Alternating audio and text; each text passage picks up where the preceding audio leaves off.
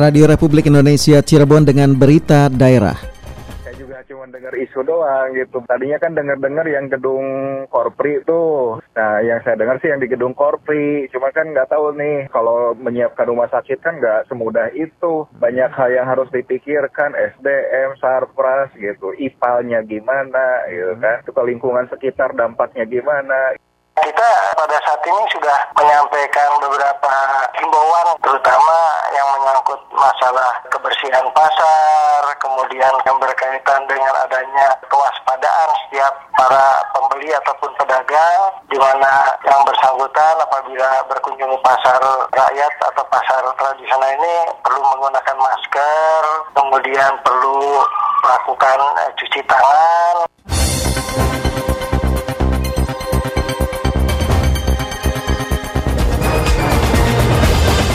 Sari Berita, Gedung baru IGD terpadu RSD Gunung Jati Cirebon, opsi terbaik salah satu langkah untuk mempersiapkan siaga dalam masa darurat virus corona atau COVID-19. Sembilan pasar milik pemerintah daerah Kabupaten Cirebon akan disemprot disinfektan. Bersama saya Nono Kartono, inilah berita daerah selengkapnya. Gedung baru IGD terpadu RSD Gunung Jati Kota Cirebon harusnya jadi opsi terbaik sebagai salah satu langkah mempersiapkan gedung yang maksimal untuk siaga dalam masa darurat virus corona atau COVID-19.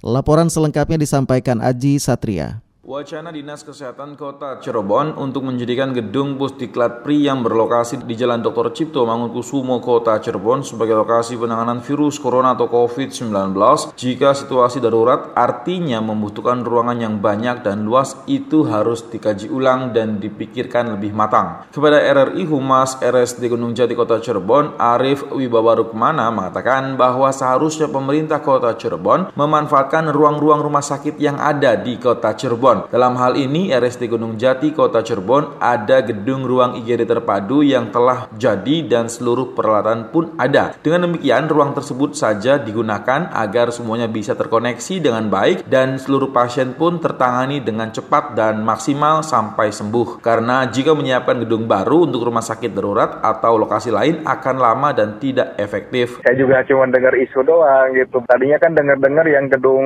Korpri itu. Nah, yang saya dengar sih yang di gedung Korpri. Cuma kan nggak tahu nih kalau menyiapkan rumah sakit kan nggak semudah itu. Banyak hal yang harus dipikirkan, SDM, Sarpras gitu, IPAL-nya gimana gitu kan. Ke lingkungan sekitar dampaknya gimana gitu kan harus ada AMDAL. Ya kalau yang memungkinkan mau itu aja atau UGD terpadu tuh yang di rumah sakit yang udah jadi. Itu yang UGD terpadu yang gedung yang di samping rumah sakit yang baru jadi, iya rumah sakit Gunung Jati itu kan belum dipakai. Udah aja jadi ruangan COVID kalau kalau pikir saya gitu. Itu kan udah komplit ya. Mengalihfungsikan yang sudah ada gitu. Rumah sakit yang sudah ada. Lebih efektif efisien gitu kan. Lebih cepat juga mungkin. Adanya persiapan untuk gedung Pusdiklat Pri di Jalan Dr. Cipto Mangunkusumo Kota Cirebon sebagai lokasi penanganan virus corona atau COVID-19 jika situasi darurat dibenarkan oleh pihak Humas Pemkot Cirebon yang diwakili Kepala Bidang Pengelolaan Informasi Publik Dinas Komunikasi Informatika dan Statistik atau Dekis Kota Cirebon Ida Kurniasih. Menurut Ida, langkah tersebut wajar diambil sebagai opsi penanganan dalam masa darurat virus corona atau COVID-19. Kalau yang media sih kemarin teh batal. batal. Jadi pusdiklat pri kata hmm. menurut Pak Agus Mulyadi kemarin saya ketemu di rapat terakhir tuh. Hmm, pusdiklat pri kayaknya yang memang itu tuh. Ya kalau kalau di media kan harus bangun. Kalau di situ kan tinggal misalnya kalau seandainya ya nauzubillah mendalik jangan sampai ya di Cirebon sih jadi kan sudah ada ruangan tinggal ini bednya. Mungkin pertimbangannya begitu. Oh, yang penting pemerintah sudah menyiapkan opsi dia, Bu ya. Hmm, hmm, kan kalau di Kabupaten Cirebon kan itu ya Gor Rangga Jati tuh. Hmm, hmm. Kalau kita sih pus, pusdikasri ya. Tentunya apa pun opsi-opsi yang digulirkan oleh pemerintah harus cepat dan tepat dalam menangani permasalahan darurat corona atau COVID-19 ini agar bisa terselesaikan dengan baik dan masyarakat pun kembali beraktivitas seperti sedia kala. Aji Satria melaporkan.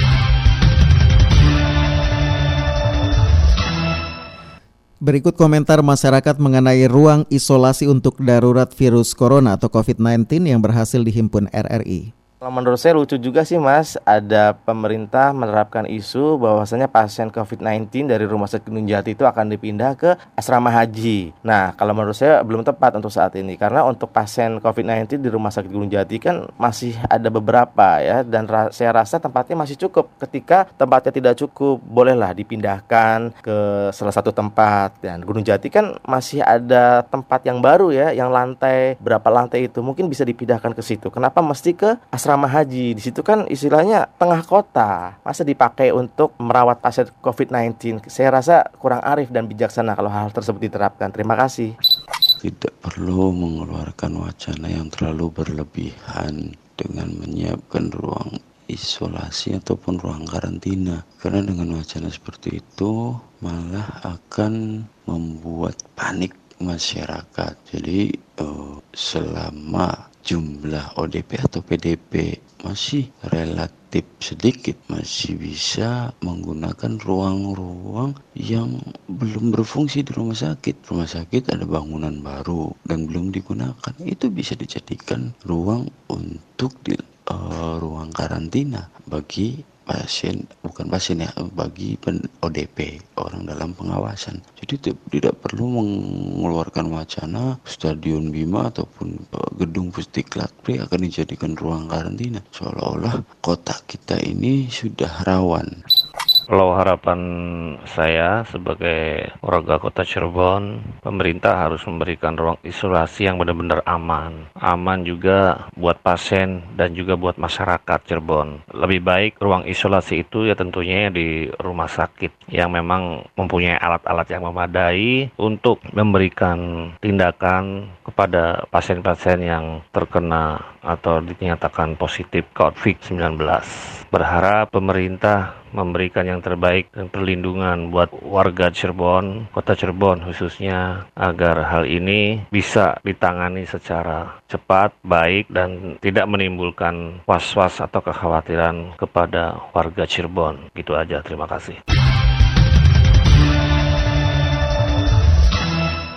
Pendengar untuk membahas lebih lanjut mengenai gedung Pusdiklat Pri yang akan dijadikan tempat ruang isolasi dalam kondisi darurat coronavirus, kita ikuti wawancara reporter Lengga Ferdiansah dengan Kepala Dinas Kesehatan Kota Cirebon, Dr. Edi Sugiarto MKes. Dok, ini terkait dengan wacana gedung Pusdiklat Pri oh, akan jadi, ya benar, uh, benar. akan jadikan ruang isolasi ini, Dok. Rencana, iya. Ya, bagaimana penjelasannya oh, iya. Mas sebelum itu cerita dulu mas. Ya. Di kondisi sekarang ini mas, hmm. yang paling penting empat poin mas. Ya. Pertama testing supaya mungkin kita tes. Tapi problemnya masalah tesnya belum datang baru ngambil di Cina nih mas. Yeah. Yang kedua tracing. Tracing itu bagaimana surveillance mm-hmm. mendeteksi semua orang yang bepergian dari luar negeri atau orang-orang ODP atau PDP itu di tracing mas keluarganya yang kontak dengan itu semua di tracing. Yeah. Kalau itu berhasil seluruh daerah bersama insya Allah. Terus yang ketiga isolasi atau karantina. Nah mm-hmm. isolasi karantina ini mas, misalkan saya harus bepergian keluar negeri kayak Pak Aryo Bimo tuh, itu dia secara sadar langsung di rumah ngunci diri dan nggak boleh 14 hari itu dipantau. Ya. ya cuma di kita kan nggak kebalik loh. Saya kan pergi ke luar negeri biaya sendiri kok pakai pantau segala. Maksudnya untuk menghindari orang lain tertular kalau dia positif itu intinya mas. Jadi ya. karena penularannya harus kontak langsung, social distancing yang keempat nih mas. Social distancing itu penting. Ya. Kenapa? Karena A bisa ketemu B, B bisa ketemu C, C ketemu D, bisa juga D ketemu E. Wah muter itu mas kalau orang dibiarkan numpuk terus. Ya. Jadi sekarang diisolasi itu maksudnya mas, kalau ada yang positif bisa cepat isolasi itu diminimalisir, dia di blok lah istilahnya untuk dikeroyok rame-rame untuk supaya dia lebih bagus harusnya diproteksi semua mas. Supaya tidak menular ke yang lain. Itu intinya mas. Jadi empat itu harus dilakukan. Nah problemnya mas saya, saya minta tolong juga nggak apa-apa lah padanya. APD di semua tenaga kesehatan kurang semua di lapangan nggak ada di pasar nggak ada itu pemerintah pusat lah. Saya akuin kurang kurang cepat juga. Tapi insya Allah besok dari provinsi turun mas. Kita ambil semua. Dari mulai masker N95 APD kita minta semua. Tapi APBD kota juga menyiapkan. Cuma problemnya kan duit ada, barang di lapangan kosong. Susah nyarinya mas. Dan harganya selangit. Contohnya masker mas ya, harga selama ini kan maaf ya mas ya, satu ya. itu kan tiga puluh delapan ribu satu box atau lima puluh ribu lah, sekarang dua ratus lima puluh sampai tiga ratus ribu, ya. naiknya lima kali lipat. APD seratus sembilan puluh lima ribu yang kayak astronot tuh mas, ya. sekarang jadi enam ratus delapan puluh ribu, itu kan luar biasa peningkatannya mas ya, jadi rasional peningkatannya mas. Nah artinya mulai saat ini, tolong yang isolasi diri artinya uh, social distancing itu mas wajib tuh mas. Jadi nggak boleh lagi ada orang berkeliaran sebetulnya mas. Kecuali dalam hal khusus kayak petugas medis atau sekarang kami mau survei keliling ke tempat-tempat umum itu mau dilihat mas. Kayak Bima sudah di close, sudah di lockdown tuh Bima tuh mas. Nggak boleh ada kegiatan karena itu ribuan orang mas hari itu. Kalau hari Minggu, nah itu terus. Nah untuk yang pusdikapri itu kita sebagai tenaga medis mempersiapkan kemungkinan terburuk. Jadi prepare the worst. Kemungkinan terburuk kalau terjadi ledakan outbreak seperti ini, satu-satunya cara harus punya alternatif. Kayak dipusatkan di Wisma Atlet di Kemayoran, itu benar tuh pintar tuh. Bagus saya suka tuh. 1.700 ruangan udah siap. Di kita pun mas, kalau terjadi outbreak itu nanti kayak Italia mas, petugas medisnya sedikit, dia 24 jam non-stop, nggak ada istirahat, bahkan di sana sampai dokter paramedis itu pakainya pampers karena nggak ada sempat waktu ganti baju. Sekarang korbannya dalam sehari kemarin 600 orang mas, dalam sehari loh mas. Hati-hati tuh kalau sudah outbreak seperti itu, nah kita kan kewalahan mas. Jadi sekarang mumpung masih bisa bergerak, tugas petugas ini harus mempersiapkan mas satu kawasan. Itu kebetulan Pusdiklatri dekat dengan Gunung Jati mas. Gunung Jati overload mas, nggak tahan dia men- menghadapi serbuan kiriman dari wilayah-wilayah ini mas sekitarnya. Nah untuk itu ya kita harus mempersiapkan pemerintah kota ya maaf ya mas ya harus mempersiapkan diri semua daerah bukan hanya kota. Kemarin kita sudah ketemu kepala dinas direktur rumah sakit sewilayah tiga ketemu di Adipura mas. Takat mereka menambah kapasitas semua mas. Walet nambah 12 Idrajung 12 Gunung Jati nambah 30 isolasinya mas. Wah semua nambah. Bagus saya suka. Dan sudah ada kesepakatan untuk tracing surveillance terpadu mas. Kalau positif di mana kita keroyok rame-rame. Artinya kita bantu rame-rame mas. Saya kekurangan alat ini saya bisa pinjam. Terus terang saya kemarin VTM pinjam dari kabupaten. Itu saling gitu mas. Yang virus transmit media tuh. Itu petugasnya tiap hari ngirim mas. Kemarin tiga hari ini dua. Jadi itu contoh bagaimana kerjasama lintas batas gitu. Nah itu contoh kecilnya. Jadi sekarang pun mas kalau nanti outbreak semua daerah harus sama-sama mas. Karena ini mas satu nyebar misalnya orang Jakarta nih mas positif umpama lah dia naik kereta. Ya sekereta udah. Sekereta itu potensial ada yang tertular. Minimal kanan kiri teman dia atau yang ke WC dia pegang-pegangan ada droplet di situ. Jadi intinya mas kita kan sehari 5000 orang masuk Cirebon nih mas dari kereta. Ya, sulit bendungnya kalau gini mas. Belak-belakan mas. Kami sebagai daerah kota Cirebon yang katakanlah membidangi di bidang kesehatan itu waduh berat nih mas serbuannya dari luar imported case-nya. Mungkin itu mas. Jadi semua- seluruh warga dimohon kesadarannya sama-sama. Hindari kerumunan hindari orang yang berpotensi lebih dari empat orang itu berbahaya. Apalagi ribuan orang sangat riskan. Tablik akbar bukannya tidak boleh mas? Boleh mas nanti kalau suasana nyaman. Tapi kalau untuk sholat Bismillah lah untuk sholat wajib sih saya yakin orang wudhu semua bersih pakai masker insya Allah. Baik. Tapi kalau untuk tempat-tempat umum mas kerumunan apalagi ya acara tertentu ya mungkin saat ini di lockdown dulu tuh mas. Artinya diisolasi dulu ditunda di cancel. Bukan Hmm. dilarang mas ya. Di cancel mas. Seperti yang dikatakan dokter tadi bahwa RSUD Gunung Jati sudah overload ini dok. Ya, Ini ini kan kapasitasnya 6 mas, 6 isolasi. Sekarang yang ngantri banyak banget pasti ya, jadi nggak bisa menampung lagi. Sementara Hmm. yang 6 aja mas, Ya. itu dirawatnya kan minimal 14 hari mas. Padahal mas, kalau mengeluarkan si orang-orang ini harus terbukti negatif dua kali. Waktu meriksa negatif dua kali dikirim ke Jakarta perlu waktu 10 hari. Jadi 24 hari orang itu tinggal di situ paling cepat. Waduh. Ya. Untuk di kota Cirebon sendiri dok, berapa Oh, iya. orang jumlahnya Di ini? kota yang- Cirebon Hmm. kan 6 yang diisolasi mas ya, Ya. positif satu, positif satu itu kan dari kabupaten tuh, yang 4 dari kabupaten, dua dari kota. Tapi ingat mas, aslinya itu import semua. Orang yang dari kabupaten pun dia kenanya di Jakarta, di bandara, udah saya sebut aja bandara lah, kan udah terbuka sekarang. Kita kan kalau prepare itu karena kita diserbu dari luar, ya terpaksa harus preparing mas, mempersiapkan diri. Ya. Kalau enggak kita kedodoran nanti pada saat outbreak beneran mas, waduh kelimpungan. Kayak sekarang aja mas, saya ngomong apa adanya nih mas. Pemerintah secara umum kalah cepat, artinya dengan kecepatan virus ini mas, kita tidak prediksi APD keuntungan seperti ini mas. Kelimpungan mas, APD teriak puskesmas, rumah sakit itu sangat-sangat kurang. Makanya pemerintah provinsi besok suruh ngambil ke provinsi, ngambil semua. Nanti sekarang Pak Jokowi sudah terbang Hercules ke Cina ngambil rapid test sama alat-alat. Itu kurang bagus. Nggak usah dari awal tuh. Idealnya dua bulannya lu lockdown di pusat. Di bandara itu nggak boleh ada yang masuk tuh mas. Semua negara plus saja. Tapi sekarang udah bobol apa? Kalau ibarat serangan tuh musuh udah masuk. Jadi kita hanya mempersiapkan diri. Kemungkinan terburuk itu mas. Tapi mudah-mudahan saya berdoa mas tidak terjadi mas ya. Karena saya berdoa terus tiap hari dengan segala upaya ini untuk supaya tidak terjadi. Kalau terjadi saya akuin berat banget mas. Very very, aduh pokoknya udah dangerous mas, sangat bahaya banget. Dok, apakah Pusdiklat Pri ini dijadikan isolasi ini apakah sudah layak ini dok? Nah ini mas kalau dalam kondisi darurat, insya Allah mas bisa itu. Karena ada gedungnya, ada air, terutama air mas ya. Oh iya. PC ada, air ada, itu penting air tuh. Dia Pusdiklatri kayaknya paling layak. Kalau di Bima hmm. itu kan harus bikin wah lama itu mas. Kalau Pusdiklatri bisa disulat dalam beberapa hari bisa lah insya Allah. Tapi hmm. jangan terjadi mas ya. Amin, amin. Karena kalau kami prediksi mas, itu hmm. kalau untuk kota Cirebon diprediksi kalau ledakan 600-an mas. 600 tempat tidur di situ. Hmm. Mungkin suatu saat semua rumah sakit mungkin ini mas buka semua. Mungkin ada juga hotel yang dipakai nanti. Tapi jangan mas, jangan yeah. saya tidak ingin hmm. seperti Wuhan, jangan mas. Tapi untuk masyarakat umum, tolong di rumah saja. Yang pilek gak usah keluar, batuk pilek diam di rumah, jangan menular ke orang lain. Karena super impos mas, dia yeah. bisa jadi virus itu atau bisa jadi batuk pilek biasa. Tapi kalau dari bepergian antara kota Cirebon itu nggak masalah mas. Kalau beli apa itu nggak masalah. Tapi kalau beli satu aja jangan bergerombol. Misalkan beli beras, beli keperluan nggak apa-apa. Tapi kalau untuk di tempat kerumunan mas, mall hmm. yang banyak ratusan orang, apalagi banyak orang asing atau orang dari luar daerah kota Cirebon, nah sudah alamat potensial dia ada kontak erat dengan tadi mas ODP atau PDP hmm. atau bisa jadi yang positif udah mas. Apa pesan dokter kepada masyarakat untuk mengantisipasi terjadinya corona ah, semakin iya. meluas? Iya untuk masyarakat ini kami harapkan mungkin cuci tangan pakai sabun itu every time everywhere setiap kali waktu cuci tangan udah apa pun megang apa cuci tangan megang tangan saat ini mas karena satu-satunya yang bisa menghindari langsung itu mas cuci tangan pakai sabun itu dengan enam langkah yeah. enam langkah nanti ada cuci tangan yang di wilayah tempat ada sosialisasinya terus yang kedua mas saat ini kalau sebutannya sih lah social distancing inti saya gini jangan cari kontak erat atau kontak langsung hindari kerumunan hindari katakanlah yang berpotensi berkontak erat dengan dunia luar besar. Ya. Yang ketiga mas, itu perilaku hidup bersih dan sehat. Lingkungan dijaga bersih, pokoknya dijaga kebersihannya mas. Kalau bisa lantai-lantai rumah itu dipel sama wipol atau lisol, yeah.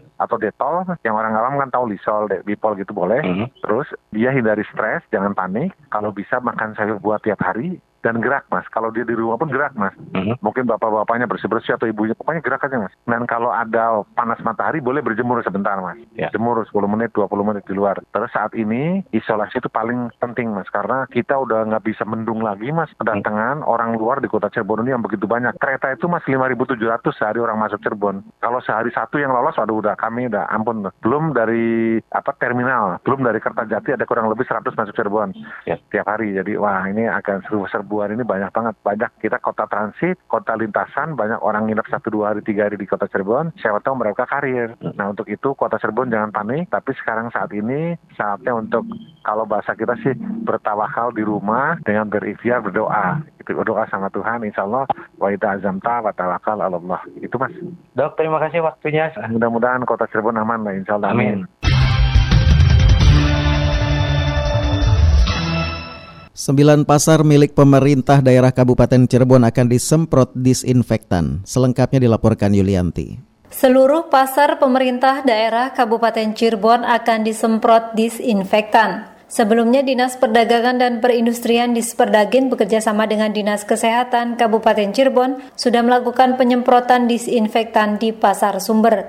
Kabit Pengelolaan Pasar di Sperdagin, Haji Eka Hamdani kepada RRI mengatakan, ketersediaan obat disinfektan yang masih terbatas menyebabkan penyemprotan disinfektan pada 9 titik pasar Pemda harus dilakukan secara bertahap. Menurut Eka, pasar menjadi pusat berkumpulnya orang dengan kapasitas cukup banyak sehingga perlu diwaspadai adanya sumber penyebaran virus corona. Selain itu, pihaknya juga mengedukasi para pedagang dan pembeli, terutama menyangkut kebersihan pasar dan kewaspadaan dini terhadap COVID-19. Kita pada saat ini sudah menyampaikan beberapa himbauan, terutama yang menyangkut masalah kebersihan pasar, kemudian yang berkaitan dengan adanya kewaspadaan setiap para pembeli ataupun pedagang, di mana yang bersangkutan apabila berkunjung ke pasar rakyat atau pasar tradisional ini perlu menggunakan masker, kemudian perlu melakukan eh, cuci tangan, menjaga kebersihan badannya, kemudian dilarang merokok, kemudian menjaga kebersihan tempat berjualan gitu.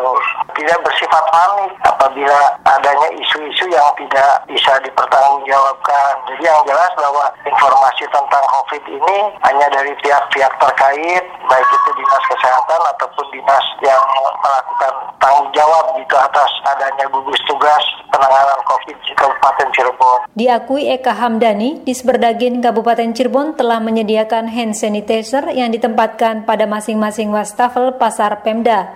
Unsur penunjang lainnya yaitu berbagai visualisasi petunjuk dalam mencegah penyebaran virus corona serta upaya sosialisasi yang dilakukan rutin oleh kepala pasar dan perangkatnya. Sedangkan untuk pasar desa Tutur Eka Hamdani, informasi mengenai virus corona telah disampaikan camat dan kepala desa setempat, namun pihaknya turut menyampaikan informasi tersebut melalui selebaran. Terkait isu penutupan pasar, ditegaskan Eka sesuai arahan dari pemerintah pusat dan Provinsi Jawa Barat serta Pemkap Cirebon kepada pasar tradisional dan modern sebagai tempat kebutuhan pokok masyarakat tidak dilakukan penutupan.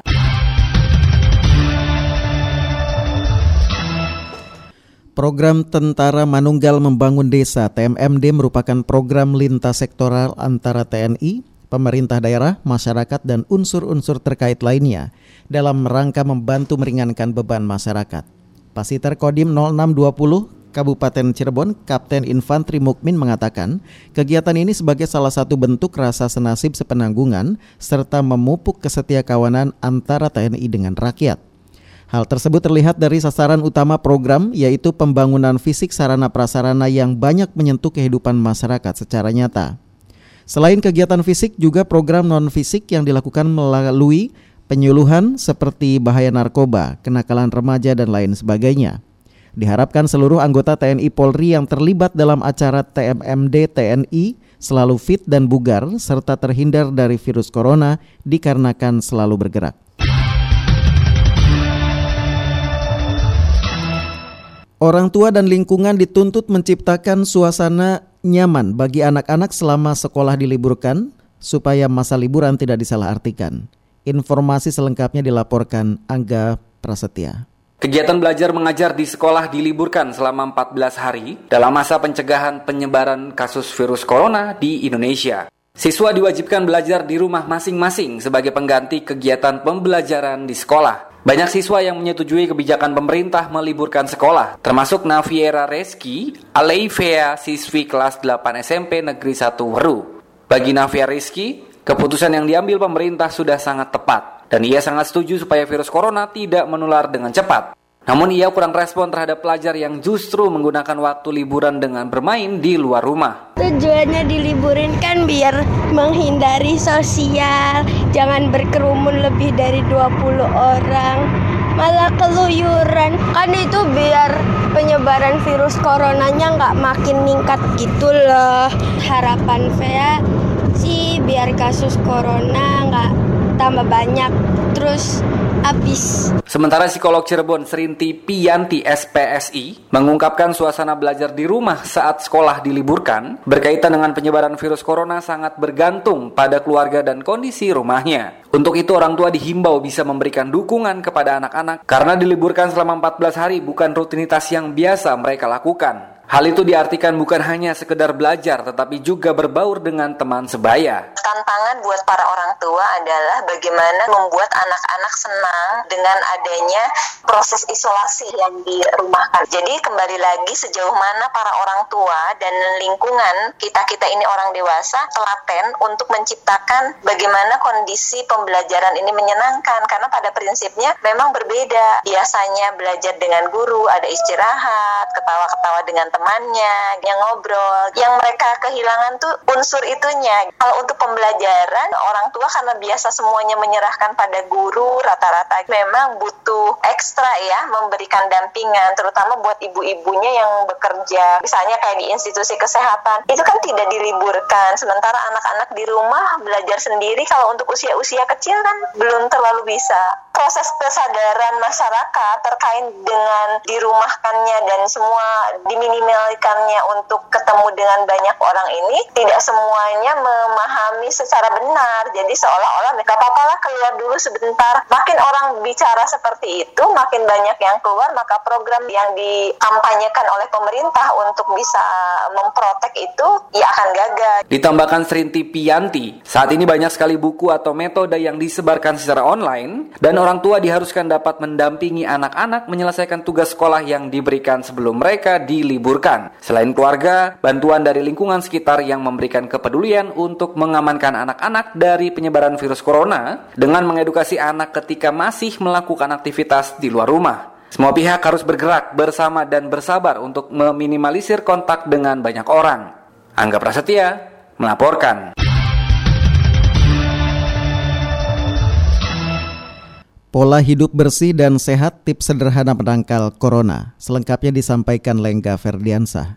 Fenomena virus corona menjadi perhatian dunia sebab kasus yang berawal di wilayah Wuhan, Republik Rakyat Tiongkok telah mengakibatkan ribuan orang meninggal di dunia. Indonesia pun salah satu negara yang termasuk klasemen di dalamnya terinfeksi coronavirus, maka dari itu harus berhati-hati atas sebaran virus corona. Demikian dikatakan Ketua Ikatan Dokter Indonesia ID Kabupaten Cirebon, Dr. Ahmad Faris Malvi Jamjam kepada RRI. Dikatakan Ahmad Faris, masyarakat tidak perlu khawatir atas masuknya wabah coronavirus ke Indonesia. Tip agar terhindar dari serangan virus corona, yakni menjaga imunitas tubuh, membiasakan pola hidup bersih dan sehat, selalu cuci tangan, makan makanan bergizi, olahraga, dan istirahat teratur. Kami sarankan untuk uh, tetap tenang, tidak panik karena pada manusia yang sehat terdapat kekebalan tubuh yang baik sehingga infeksi coronavirus ini akan tercegah dengan sistem kekebalan tubuh yang baik. Tetap jaga kesehatan, makan makanan yang sehat, aktivitas fisik seperti biasa, dan olahraga. Dan pentingnya di sini adalah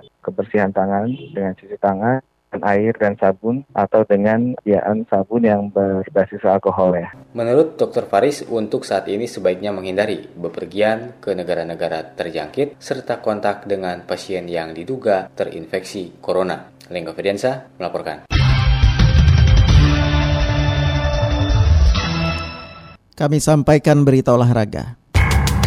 Berita olahraga. Berita olahraga.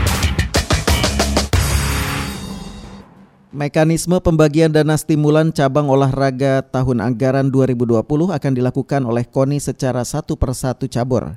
Laporan selengkapnya disampaikan Rian Kristono. Pembagian dana stimulan tahun anggaran 2020 oleh KONI Kota Cirebon untuk semua cabang olahraga yang bernaung di bawah Komando KONI Kota Cirebon akan diubah mekanisme pemberiannya. Ketua Umum KONI Kota Cirebon Hajah Wati Musilawati melalui wakilnya Eka Madia mengatakan perubahan mekanisme tersebut berdasarkan anjuran dari pemerintah pusat hingga pemerintah Kota Cirebon di masa darurat virus corona atau COVID-19 ini. Pemberian pun tidak dilakukan secara serentak bersama-sama, namun cabang olahraga yang sudah lolos verifikasi kelengkapan data cabur dan syarat lainnya akan dipanggil satu persatu dengan baik sesuai urutannya ke kantor KONI Kota Cirebon. Untuk 2020 insya Allah stimulan ini sesuai dengan arahan Bu Ketua tetap akan digulirkan di bulan Maret, di akhir Maret lah insya Allah digulirkan dengan mekanisme yang bertahap. Artinya kita tidak eh, kegiatannya tidak serentak tapi bertahap sesuai dengan situasi dan kondisi yang terjadi sekarang corona. Jadi diberikan bertahap mungkin nanti kita sosial seleksi dan penyerahannya dipanggil satu